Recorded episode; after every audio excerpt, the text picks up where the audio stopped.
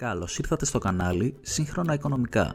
Μέσα από τα βίντεο της σειράς Απλά Οικονομικά θα εξηγούμε οικονομικούς όρους έτσι ώστε να είναι πιο εύκολο να κατανοήσουμε τα γεγονότα που συμβαίνουν γύρω μας.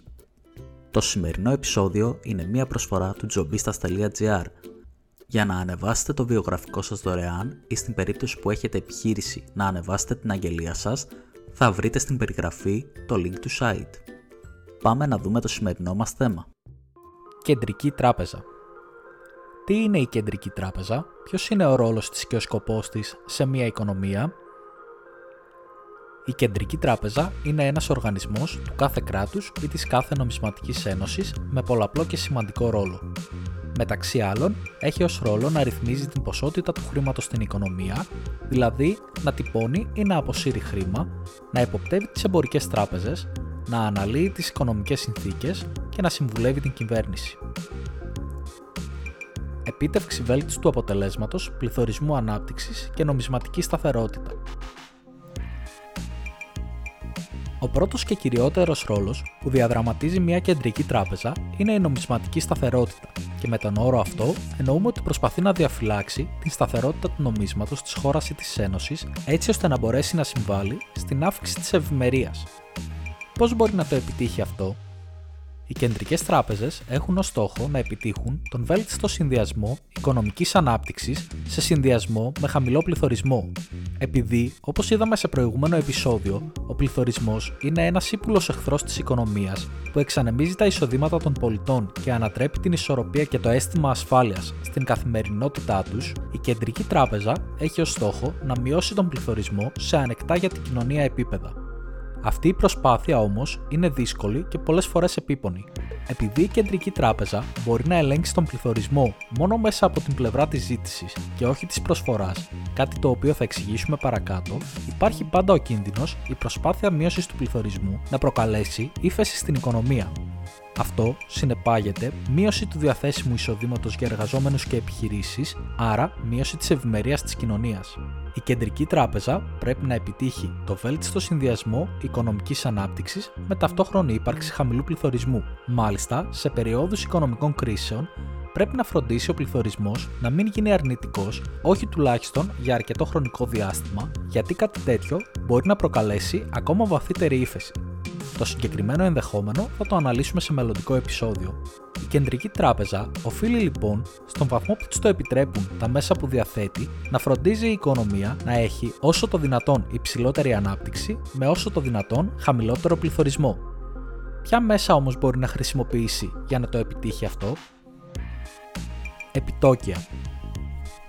Το πρώτο και βασικότερο όπλο μιας κεντρικής τράπεζας είναι τα επιτόκια, οι κεντρικές τράπεζες καθορίζουν το βασικό επιτόκιο αναφοράς με βάση το οποίο διαμορφώνεται τόσο το επιτόκιο το οποίο λαμβάνουμε για τις καταθέσεις μας στις εμπορικές τράπεζες, όσο και το επιτόκιο το οποίο πληρώνουμε για τα δάνειά μας. Έτσι, το επιτόκιο αυτό είναι το μεγαλύτερο μέσο το οποίο διαθέτουν οι κεντρικές τράπεζες για να αυξήσουν ή να μειώσουν τη ρευστότητα των οικοκυριών και των επιχειρήσεων.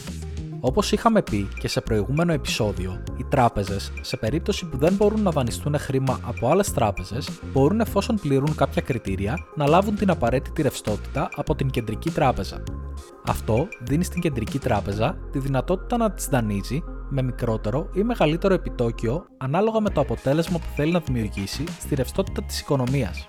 Επίσης, όπως είπαμε στο προηγούμενο επεισόδιο, οι τράπεζες έχουν υποχρέωση να διατηρούν ως καταθέσεις στην κεντρική τράπεζα ένα μέρος της ρευστότητάς τους. Οι τράπεζες μπορούν να διακρατούν ως καταθέσεις στην κεντρική τράπεζα και την υπερβάλλουσα ρευστότητά τους, δηλαδή χρηματικά διαθέσιμα που δεν χρειάζονται άμεσα. Η κεντρική τράπεζα, σε συνθήκες κανονικότητας, δηλαδή όταν ο πληθωρισμός κινείται εντός των στόχων, πληρώνει ένα μικρό τόκος στις τράπεζες για αυτές τις καταθέσεις, σε πολύ σπάνιες περιπτώσεις, όπου ο πληθωρισμός γίνει αρνητικός ή είναι θετικός αλλά πολύ κοντά στο 0, μπορεί ο τόκος αυτός να γίνει αρνητικός πιέζοντας τις τράπεζες να χρηματοδοτήσουν την οικονομία αντί να διακρατούν τα χρήματα αυτά σε καταθέσεις. Αντίθετα, σε περιόδους υψηλού πληθωρισμού μπορεί να αυξήσει το επιτόκιο δίνοντας κίνητρο στις τράπεζες να διακρατούν τα χρήματα αυτά ως κατάθεση στην κεντρική τράπεζα αντί να αυξάνουν τα δάνεια στην πραγματική οικονομία. Με τον τρόπο αυτό, η κεντρική τράπεζα μπορεί να μειώσει τη ρευστότητα της οικονομίας, άρα και την ποσότητα του χρήματος, μειώνοντας τον πληθωρισμό ή να αυξήσει την ποσότητα του χρήματος, αυξάνοντας τον πληθωρισμό, αλλά αυξάνοντας ταυτόχρονα και τον ρυθμό ανάπτυξης. Αυτός όμως δεν είναι ο μοναδικός τρόπος με τον οποίο η αύξηση ή η μείωση των επιτοκίων επηρεάζει την ποσότητα του χρήματος σε μια οικονομία. Η αύξηση των επιτοκίων οδηγεί τα νοικοκυριά και τις επιχειρήσεις να δαπανούν μεγαλύτερο μέρος του διαθέσιμου εισοδήματός τους για τόκους δανείων. Έτσι, μειώνεται το διαθέσιμο εισόδημά τους για καταναλωτικά αγαθά και επενδύσεις. Επίσης, μειωμένα επιτόκια οδηγούν σε μειωμένη ζήτηση για νέα δάνεια, άρα λιγότερη κατανάλωση και λιγότερες επενδύσεις. Ποσοτική χαλάρωση και σύσφυξη. Τι γίνεται όμως όταν η μεταβολή των επιτοκίων δεν είναι αρκετή για να φέρει το απαιτούμενο αποτέλεσμα στην οικονομία, πώς μπορεί να δράσει μια κεντρική τράπεζα όταν τα επιτόκια φτάσουν στο 0, αλλά ο πληθωρισμός δεν ξεκολλάει από το 0 και υπάρχουν ταυτόχρονα ενδείξεις ύφεσης; Οι κεντρικές τράπεζες έχουν σε αυτή την περίπτωση επιπλέον όπλα να χρησιμοποιήσουν Ενδεικτικά μπορούν να αγοράσουν από την αγορά στοιχεία όπως κρατικά ομόλογα, ιδιωτικά ομόλογα, μετοχές ή άλλα παρόμοια προϊόντα τυπώνοντας απλά χρήμα. Οι κεντρικές τράπεζες, όπως είπαμε, είναι τα ιδρύματα που κόβουν ή αποσύρουν χρήμα σε μια οικονομία, οπότε μπορούν πολύ απλά, δημιουργώντας νέο χρήμα, να το διοχετεύσουν με τους παραπάνω τρόπους στην οικονομία. Αντίστοιχα, ένα άλλο μέτρο είναι να δανείσουν τις τράπεζες με μεγάλα ποσά χωρίς τόκο και να τις χρεώσουν αν αυτές τα καταθέσουν στην κεντρική τράπεζα με αρνητικά επιτόκια. Έτσι, οι τράπεζες, για να μην ζημιωθούν, είναι αναγκασμένες να τα διοχετεύσουν στην πραγματική οικονομία μέσα από επιχειρηματικά δάνεια που θα οδηγήσουν σε νέες επενδύσεις, σε στεγαστικά δάνεια που θα οδηγήσουν σε ανέγερση νέων κατοικιών ή καταναλωτικά δάνεια που θα αυξήσουν τη ζήτηση για προϊόντα κινώντας την οικονομία. Εποπτεία τραπεζών. Ένας διαφορετικός ρόλος από αυτόν που συζητήσαμε παραπάνω είναι η εποπτεία των εμπορικών τραπεζών. Η κεντρική τράπεζα είναι ο φορέας εκείνος που διασφαλίζει ότι οι τράπεζες έχουν επαρκή εποπτικά κεφάλαια, εκδίδει και ανακαλεί όταν χρειάζεται τις άδειες λειτουργίας τους και γενικότερα ασχολείται με την τήρηση από πλευράς των τραπεζών των όρων που διασφαλίζουν ότι δεν θα χρεοκοπήσουν, οδηγώντας σε κούρεμα καταθέσεων. Τέλος, οι κεντρικές τράπεζες έχουν και έναν συμβουλευτικό ρόλο προς τις κυβερνήσεις. Όλα αυτά που αναλύσαμε πιο πάνω ονομάζονται με έναν όρο νομισματική πολιτική και παίζουν μεγάλο ρόλο τόσο στην οικονομία όσο και στην διαμόρφωση της ισοτιμίας του νομίσματος όπως θα δούμε σε επόμενο επεισόδιο το γεγονός ότι η κεντρική τράπεζα καλείται να αναλύει συνεχώς τα οικονομικά δεδομένα και να διαμορφώνει την νομισματική της πολιτική, της δίνει τη δυνατότητα να συμβουλεύει ανάλογα και την εκάστοτε κυβέρνηση σχετικά με την δημοσιονομική πολιτική, την οποία θα αναλύσουμε σε επόμενο επεισόδιο.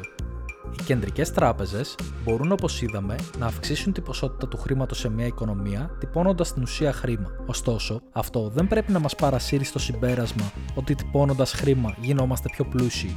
Τα χρήματα που έχουμε ως διαθέσιμο εισόδημα καθορίζονται από το πόσα αγαθά και υπηρεσίες παράγει η οικονομία μας. Δηλαδή, αν η κεντρική τράπεζα τυπώσει χρήμα και μας το δώσει, δεν θα βρούμε περισσότερες πατάτες για να φάμε, γιατί πολύ απλά δεν έχουν παραχθεί περισσότερες πατάτες στην πραγματική οικονομία μας.